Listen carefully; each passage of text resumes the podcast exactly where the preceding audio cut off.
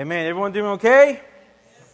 Guys, uh, my name's Pastor Felix Trevino. Uh, you guys should know me by now. If not, then uh, we need to talk. I mean, that's pretty, it's pretty crazy. You've been here a while. Um, today, we are going to be continuing our walkthrough of the book of Philippians. And let me just say, it is Sunday. It has been a long, hard week. It's been a crazy week for many of us. But there's only one thing that matters uh, amongst the whole election and all that stuff, is that Jesus is still king. Amen? And we talked last week, said it doesn't matter who is elected, Jesus is still king. And so I just want you guys to just today just just forget all that. You know what? Facebook has been uh, it's been just a terrible, terrible outlet for me. Uh, for many people, it's split apart families and friends throughout this whole week. Um, many people posting their political views. Many people posting their their uh, they're being upset. Many people post all these crazy things in there. But if we would just for one just hour this week can we just forget all that? Amen? Can we just remember that there's one thing that unites us all, and that is the common fact that we are all sinners in need of God's grace in our life. And with that common core across the whole nation, can we just realize one thing that we need Jesus more than we needed any president of the United States? Amen? And so Jesus is still king. Let's just kind of rejoice in that today and move forward uh, for the rest of the next couple of years. If you have your Bibles, open them up to Philippians chapter 4. If you don't have a Bible, there's going to be a scripture on the screen behind me. Uh, you can look under your seat. There should be a white Bible that's going to be for you to keep. You don't have to feel like you got to sneak it in your purse or anything. You can take it home. That's yours completely. Also, if you go on the Facebook page of ImpactCityChurch.com uh, or ImpactCityChurch.com, uh, Facebook, whatever, you can check in while you're there. And the scripture today should be being posted here pretty soon.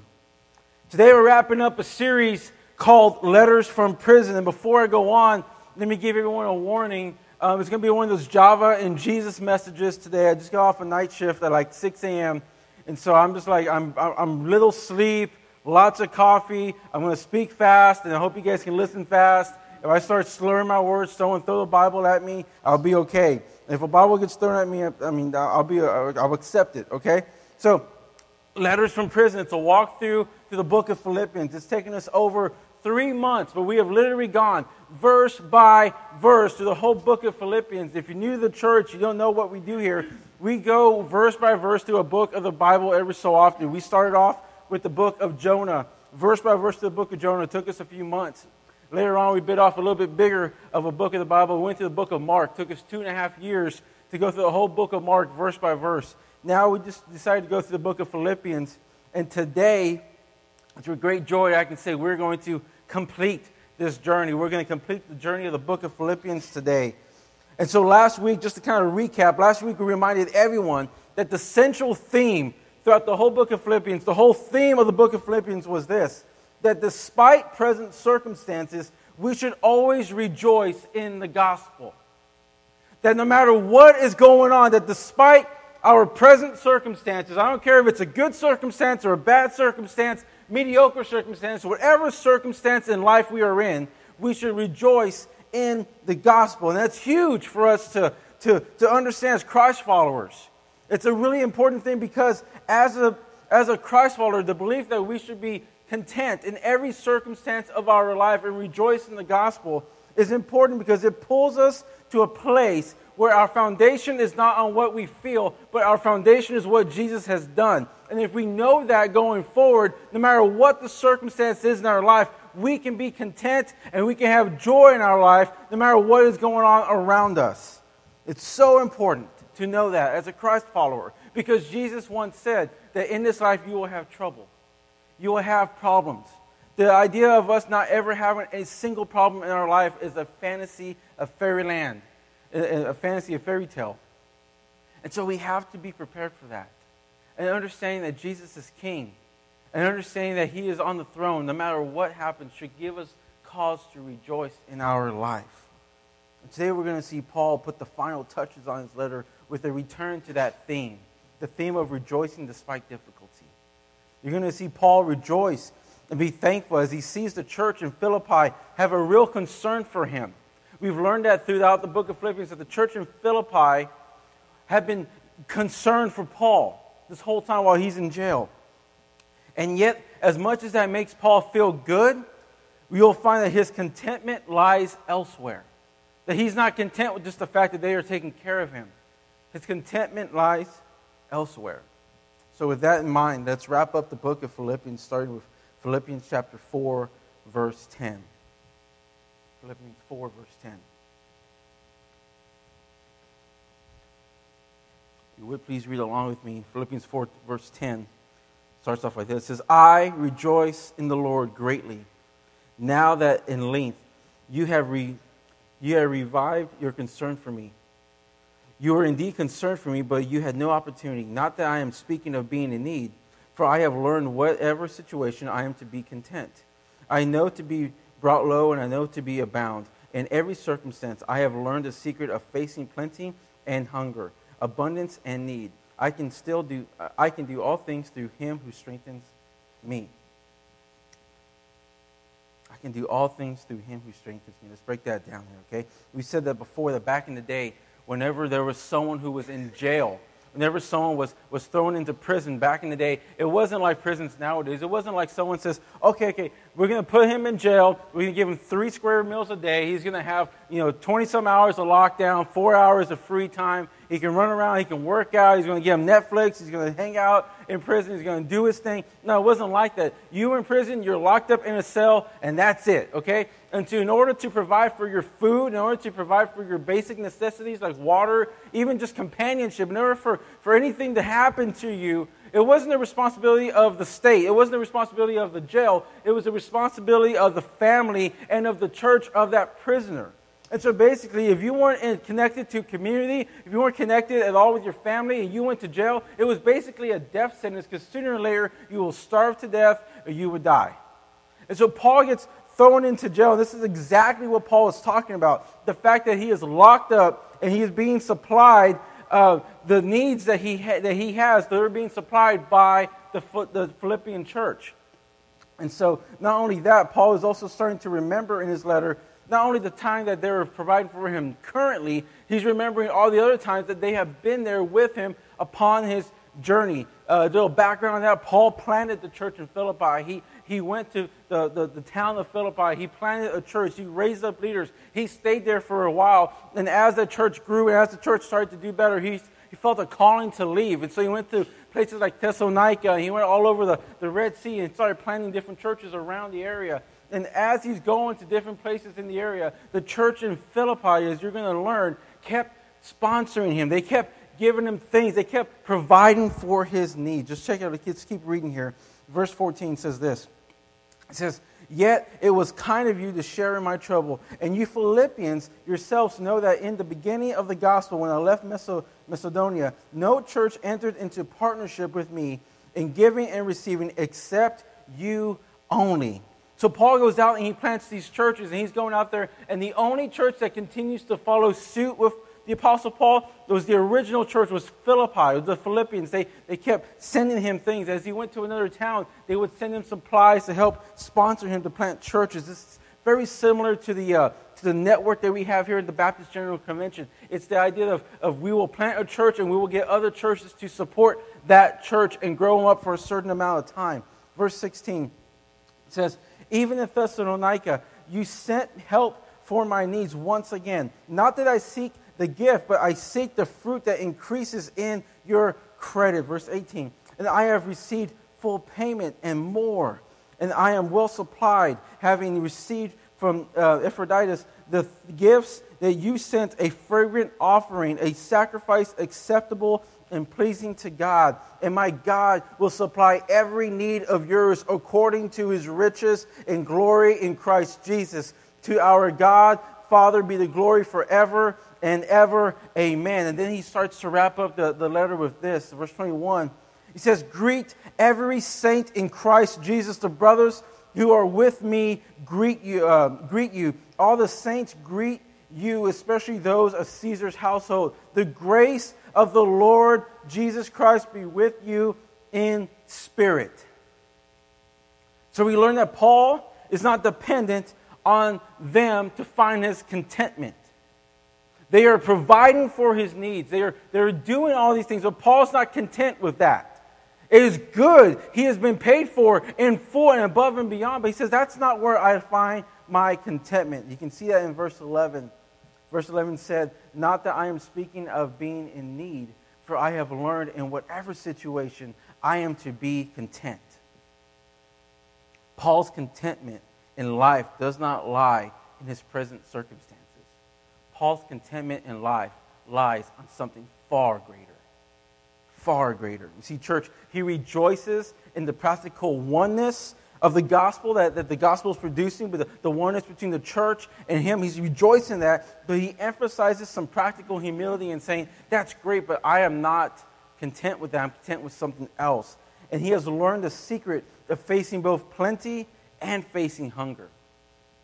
Now, our contentment as Christians, likewise, should always rest in the fruit of the gospel. The, the, the, the, way we are content, the way we feel good, the way we feel happy, the way we find joy is not found on other things. It's found in the gospel, including the oneness with Christ. Through this text, Paul teaches us to look beyond our circumstances, whether we have much or whether we have little, whether we have a lot or whether we have barely anything. We must still rejoice in Christ. Because, church, in Him and only in Him can we ever have everything that our hearts desire. Outside of Jesus, you can find fulfillment. Outside of Jesus, you can, you can find pleasures. Outside of Jesus, you can find all these things, but they are temporary, they are vague, and they are fading away. I love how it's been said that inside our hearts there is a hole and it's shaped like Jesus, and only Jesus can satisfy that, that desire in your heart.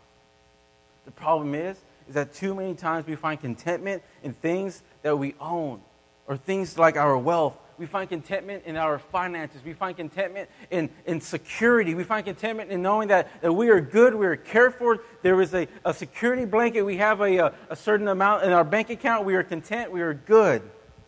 Some of you are like, I wish I had that, you know? But like, but we find that contentment. That's where we think we can find peace and pleasure. We spend hours and hours and hours a week chasing the dollar. We're working hard to find some sort of contentment in the achievements that we have made. We try to get to a certain economic, economical status. We try to get there. And until we get there, we will not be content. The sad thing is that all of those things come and go. The biggest, most beautiful house you can ever own will one day become rubble. The biggest, most fattest bank account you can ever have will one day be emptied out by you or by someone. The treasures that you have stored up on, on earth will, will be wiped away. Ever seen a Lamborghini in a car wreck? It's just as it is worth just as much as the Honda that was in a car wreck. One day, the things that we are chasing after so much in this world will be worth nothing. And then what will we have? Just look at what Paul said here in verse 12. Paul said, I know how to be brought low, and I know how to be abound. And in every circumstance, I have learned the secret of facing plenty and hunger abundance, and need. Now, if you're like me, if you're like one of those, like, like you start thinking about things as, as you're going through the scriptures, I was like, how, how, how does he know that? Like, how does Paul know what it's like to have a lot and a little? Because from what I'm reading right now, if you would just read this straight up, he's in jail. It sounds like he's never had a lot. How does he know? How does he know to have abundance and need? How does he know to have plenty to hunger? How does he know all these certain things? And you start asking the questions behind the questions, but lead to other understandings of the Bible. And you start asking these things, and the answer can be found in Paul's former life. See, Paul was a member of the great high church. He was a Pharisee, and his job was to go out and to persecute the church. And we know this because we've talked about this a lot in this whole book of Philippians. We have to look at Paul's past to see his present, to see the future that is to come. And Paul is, is, is, is really content with his life. He is one of the greatest. In fact, in another part of the Bible, Paul talks about how great he is. How talked about how great he was and the things that he had, all the accomplishments he had made, all the things that he had. He said, all of that, I counted a loss to know the surpassing uh, uh, relationship with Christ. He's, I, I counted all a loss. It's, it's nothing. So Paul ended up uh, one day going down to Damascus to, to, to persecute a church, and that's when Jesus came over him, and, and, and there was the whole the turning of, of Paul's life, and he went from being named Saul to being named Paul, and Jesus struck him down, and Jesus was a part of his life there, and he ended up losing everything to follow Jesus. He walked away from fame. He walked away from notoriety. He walked away from respect and, and, and all the righteous things that he had built up in his life. He walked away from his job. He walked away from his friends, his family, his coworkers, everyone who believed in him. He was known as one of the best of the best of the best when it came to Pharisees. And he walked away from all of that, having everything he needed, everything provided for him. He walked away from that to follow Jesus. Many of us can't even walk away from one little thing in our life to follow Jesus. He walked away from everything in his life to follow Jesus. This is how Paul knows what it means to be content with plenty and what does it mean to be content with little. Because he walked away from it. He knew what he had and he went to something else. He knows the difference. Many times, see, I think we misunderstand the things that God wants from us. We see, we read scriptures about all the great things that God wants from us. We read the scriptures that talk about how God wants good things for you. God wants nothing but prosperity. He wants you to grow. He wants you to do all these good things. And, and I, would, I, would, I, you know, I would number your fields with plenty of sheep. I would fill your, your storage with lots of grains. And I would do all these great things. And we think that that's what God wants for us. And there are good things in those in the scriptures. There are really good things. But we forget that not only does God want the good things for us, God also, and above and beyond that, wants the righteous things for us. So, learning to be content is simply trusting that God, being as righteous and true that He is, has a perfect plan for you and for me. And no matter where you are in life, it's because you're there because God has you there for a reason. And for some of us, that's hard for us to understand because we're not content with where we're at. But when you start to understand that God has put you there for a reason, God has you in this season of life, in this valley, for a reason we start to be content with that. We can start to understand that it's not up to us, it's up to God. That God is leading us in that way. He has moved us into the valley like the good shepherd that He is. Like the psalmist says, The Lord is my shepherd, I shall not want. When you trust God as your shepherd, you will not be in want. He will provide for all of your needs. The scripture goes on to say that He leads me down besides green pastures by still waters. He's providing food, water. He's providing for his sheep. He is the good shepherd. When we learn to trust in that, then we will be content in any situation because we know God is going to provide. We know He's going to take care of us. But there's something else I want to pull from this text. There's something else I want us to look at. See, I love how in this text we find one of the most famous scriptures in all of the Bible the one that everyone loves. We find it everywhere you go. Did y'all catch the scripture when I read through the, the, the, the text? Did y'all catch it?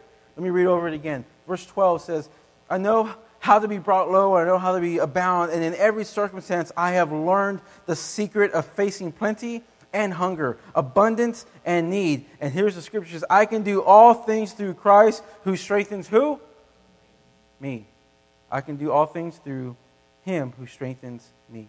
Or as some people say, I can do all things through Christ who gives me strength. The different Bible, different versions, it all means the same. That verse is everywhere, right? Like you can't even go through Mardel without seeing that verse as soon as you walk in. It's on the Nod World t-shirt. You know, as soon as you walk in, it's in the, the mannequin right there. You walk in a little further, it's on the first, the sales rack, the $5 rack, probably a plaque with it. You walk towards the back, it's on the Bible cover. It's everywhere. I can do all things through Christ who strengthens me. It's everywhere you go. You see it all over the sports world. It's most popular in the sports world. You see it on uh, Steph Curry has it on his shoes. Tim Tebow painted it on his face um, back when he was good. And so it's all over. No, I'm sorry, Tim Tebow is a baseball player now. Okay, you do great things. Okay, I believe in Tebow. Okay, and so it is a form of inspiration, isn't it not? I mean, I can do all things through Christ who strengthens me. People get that tattooed on their bodies. I mean, that's, I mean, I, I, know a guy has it on his arm. I mean, it's, it's that powerful of a verse that people love it. They, they flock to. They, I can do all things through Christ who strengthens me. And at the end of the day, it's a, it's a powerful verse and it's helped people be encouraged and get through so many trials. But as much as I love that verse, as much as I love the fact that God can do all things through Christ who strengthens me, I love the next one even more. I love the next one even more. See, everyone knows Philippians 4.13, but not everyone knows Philippians 4.13, 14. And I hear you flipping through your pages right now because you're like, what is it? I got to know what this is. But I'm going to beat you to it. Philippians 4.14 says this, Yet it was kind of you to share in my trouble. You're like, why is that so much better than 13? Because whenever you read 14, it totally changes the, the meaning of verse 13. When you read 14, verse 13 changes, the context changes of that verse, and I love it because is like my, the one thing I like to talk about. Everyone misses that. Because we're so focused on, on what God can do for me, we forget that He is, has many other people in His kingdom as well. Because it changes it from saying, instead of saying, I can do anything through God, or I can do anything with God, to I can do anything with God, and it is better with community alongside you. I love that. I can do all things through Christ who strengthens me, and yet it was still kind of you to come alongside and share in my trouble. I could have done it on my own. Yeah, Jesus could have been there. We could have got through this. But as a community of believers, as a church, we band together alongside of Paul. The church in Philippi band together along with Paul and helped him through that trouble. And for me, that is the best part of that scripture. Because it means that community is so vital to the growth of many Christians. It means to me that, that when you're in community, you are together and you're complete. When you're in community, you're, you're gathered. Yeah, you can do it on your own, and Christ is going to strengthen you. You're going to get through that. But it is so much better when someone shares in your trouble alongside you. We were not meant to do life alone. There is no such thing as a Lone Ranger Christian from encouragement to accountability to other practical reasons that you can think of, community matters. And community is important. And community in church is hard to do, but it is so vital. It's messy, it's real, it makes people uncomfortable, it moves into the innermost personal moments of your life. And you strike iron with iron and you make sparks whenever you try to, to, to blend with someone and you get offended more easily because people know you and you're more out there. And I promise you, I, I mean, we've been doing this for years. And it's beautiful and it's a mess and it's crazy, but community is the only way I can see the church going forward in the next few years. Paul understands this. He understands how important community is. And in his letter to the Philippians, he finds a moment to thank them for their commitment to him and as a part of their community, even while he's in jail, that he is thanking them. Even though I'm in jail and I'm suffering, I'm, I'm far away, I'm hundreds of miles away, you find a way to love me and connect with me and engage me in community. He is thankful for all the concern that they've had over him over all the years the kind of concern that we as a church need to have for each other. The kind of concern that we as a church must strive for. The kind of concern that we as a church have a lot more work to do to get to that point as a church. I love this church, and we are pretty, we're pretty close. I mean, I've cried on many of y'all's shoulders, amen? We've gone through a lot. You're like, I never cried on your shoulder, Felix. One day, maybe you will. There'll be a moment there between us brothers yeah, right. Not me. But this is the type of community that, that, that, the church needs to be together like that. See, the church in Philippi, upon hearing that Paul was locked up in jail, they didn't just send him a thank you card or a, or hope you're doing well card. They didn't say, like, hey, church, let's sign this card, let's send it to Paul. He's kind of going through a hard time.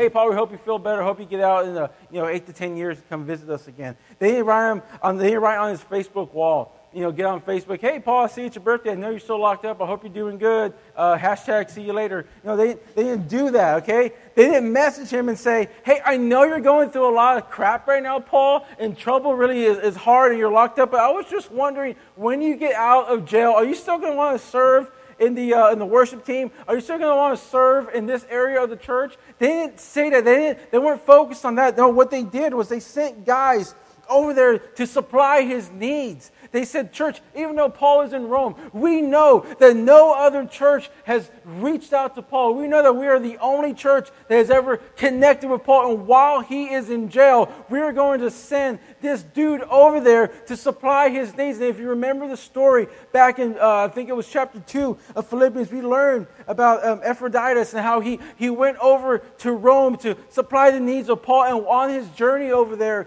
he suffered an an illness. And when he got to Paul, he was really, really sick to the point of death. I'm not talking about the common cold. I'm talking about he was dying literally as he got to the door of the jail cell. And out upon his, his death, his last breath, he brought good news and supplies to Paul. And he stayed there instead of going back home so he can die with his family. He stayed with Paul and endured long suffering with Paul as a community together.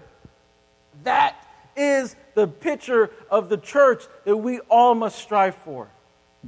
A church that says we're going to lay down our personal needs and provide for those in the church. That's the church I dream of. It's a church I want us all to aspire to be like. That's the type of church that says Brother, whatever it is, we will provide for that. Hey, Pastor, the church is going down. We need to band together. We need to do whatever it takes. We need to sacrifice whatever it needs to, to build this community back up. We need, we're reaching out to this area. We need to band together. And upon our dying breath, we will do whatever it takes to further the gospel. We will be in community until the day we die. That is what a real church community does for each other. That is the picture of a New Testament church. That's the picture of what every church should be doing. And that's how you can be content with anything. The fact that you know God will provide for all of your needs. And He'll do it through community. So church, I'll leave you with this. Are you part of a community? Are you connected to community in some way? Are you plugged in? Are you connected to a group of people fellow believers in Christ who will walk alongside you? Are you able to, to, to look across the room and say, That's my brother and sister in Christ who we, who we live life with, who we are connected to, and we know we are not perfect, and we know they're not perfect, but together we will walk through this together. Are you connected somewhere in the church or someone in community? Is there someone that you know within your, your spirit of people that knows 100% everything about your life? someone that you can be honestly and just real with and say, hey, I am struggling with this, and, and, know, no one else knows, but, but you know this. Can you hold me accountable to this? Is there someone in there that does it? Is there someone in your life that you can say, hey, we are living life together and we are sharing in the struggles of what it means to come up as one, a single parent, or two, a family trying to get uh, steady in our life, or three, maybe we're, we're struggling we know we're not perfect, but we can do this together. Are you connected somewhere in the church like that? in your life outside of the church? Are you connected with, with people who are wise, who have walked the walk and have, have been through life and understand what it means to, to suffer and, and pull through hard times? Just this past Wednesday, we had a meeting here at the church, and we talked about some of the, the finances and the struggles of the church and just kind of the, the, the, the skeleton of the church. And we said that it was tough, and this is a kind of a, a, crazy season here at Impact City Church. But then I looked at, at guys like Art, and I looked at guys, uh, women, sorry, like Jennifer over there, and I said, "How long have you all been in part of church?" And Art goes like 51 years. Jennifer's like 31. So you look 24. And so we were like, we, we, we started talking to them, and in the middle of everyone here, they were like, "We have seen." Churches do this. We have been a part of this struggle. And as brothers and sisters in, in Christ, we were encouraged by the fact that 51 years ago, they, you know, Art was part of a church that went through hard times and low times and is still going strong and it's been changes, but the, the body of Christ is still going. Thank you. You know, that's the encouragement. Are you a part of a community of believers that meets once a week and just gathers and says, hey, man, you know, I know we're, we're going to read scriptures, we're going to go through the Bible, we're going to pour over this, but right now I'm just struggling with this one thing in my life. Can, can I talk to you about this? And are you surrounded by people who will pray over you and lay hands over you? If you haven't connected in that way yet in this church, it's okay. There's going to be plenty of opportunities to connect in the upcoming holidays. We got a potluck coming up. Listen, if you want to get connected, come to a potluck. It is the Baptist way of connecting with everybody. Everyone eats everyone gets big and fat, and everyone's merry and has a great time. It's great, it's fun.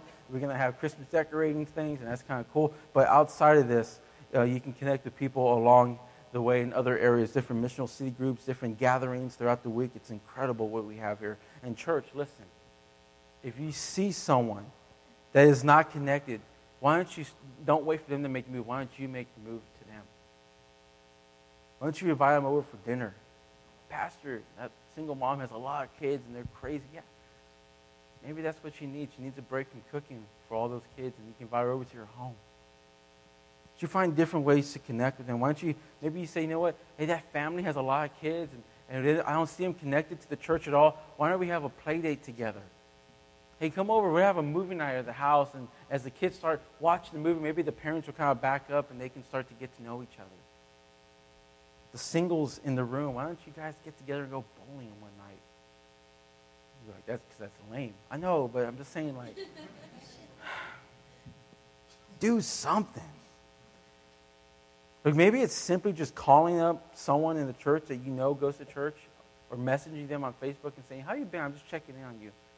I'm just checking in and see how you're doing. I just, I just want to know what's going on. Listen, church, whatever it takes, we have got to make community a key part of our mission here at this church. We have got to make community a key part because it is the only way that we will reach the city for Christ. The way that Christ intended it to be. One on one, disciple building, reaching out in community. Let's be content in every circumstance that we are in, no matter what circumstance comes our way. And just like Paul said in his letter from prison, may the grace of the Lord Jesus Christ be with you in spirit. Let's be connected with the Spirit. Let's pray.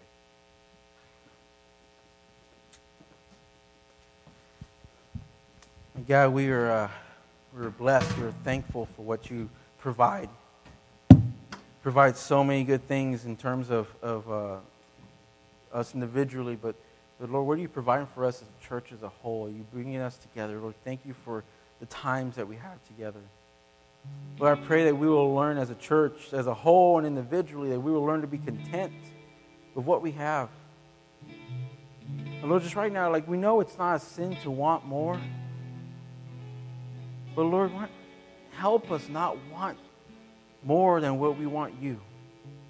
Help us not want those things more than, what, than wanting you. Lord, give us open hands with our possessions. May we be content with plenty. May we be content with the need. May we refocus our minds and see you on the throne as holy and righteous, no matter what circumstance we are in life. Father God, may you bring community together. May you help us just spark community within each other. So that those who are hurting don't have to hurt alone. So those who are rejoicing can rejoice louder with people all around them. You make this, Lord, just a church that understands that, that finds more value in others than we do in ourselves that finds value in the fact that you are working in the lives of people around them. Even if it means, God, you're not working and doing something great and awesome and big and prosperous in their life. May we just take value in the fact that God is doing something good in our community. May we learn to love those who are not perfect. May we learn to love those who tend to be a little rough around the edges. And may we realize that us too can be like that in different ways. God, continue to grow this church in the ways that you see fit. Continue to build upon this rock, your church. Continue to provide for it. Lord, we love you, we praise you. It's in Christ's name we pray. All God's people said, Amen. Let's all stand and worship.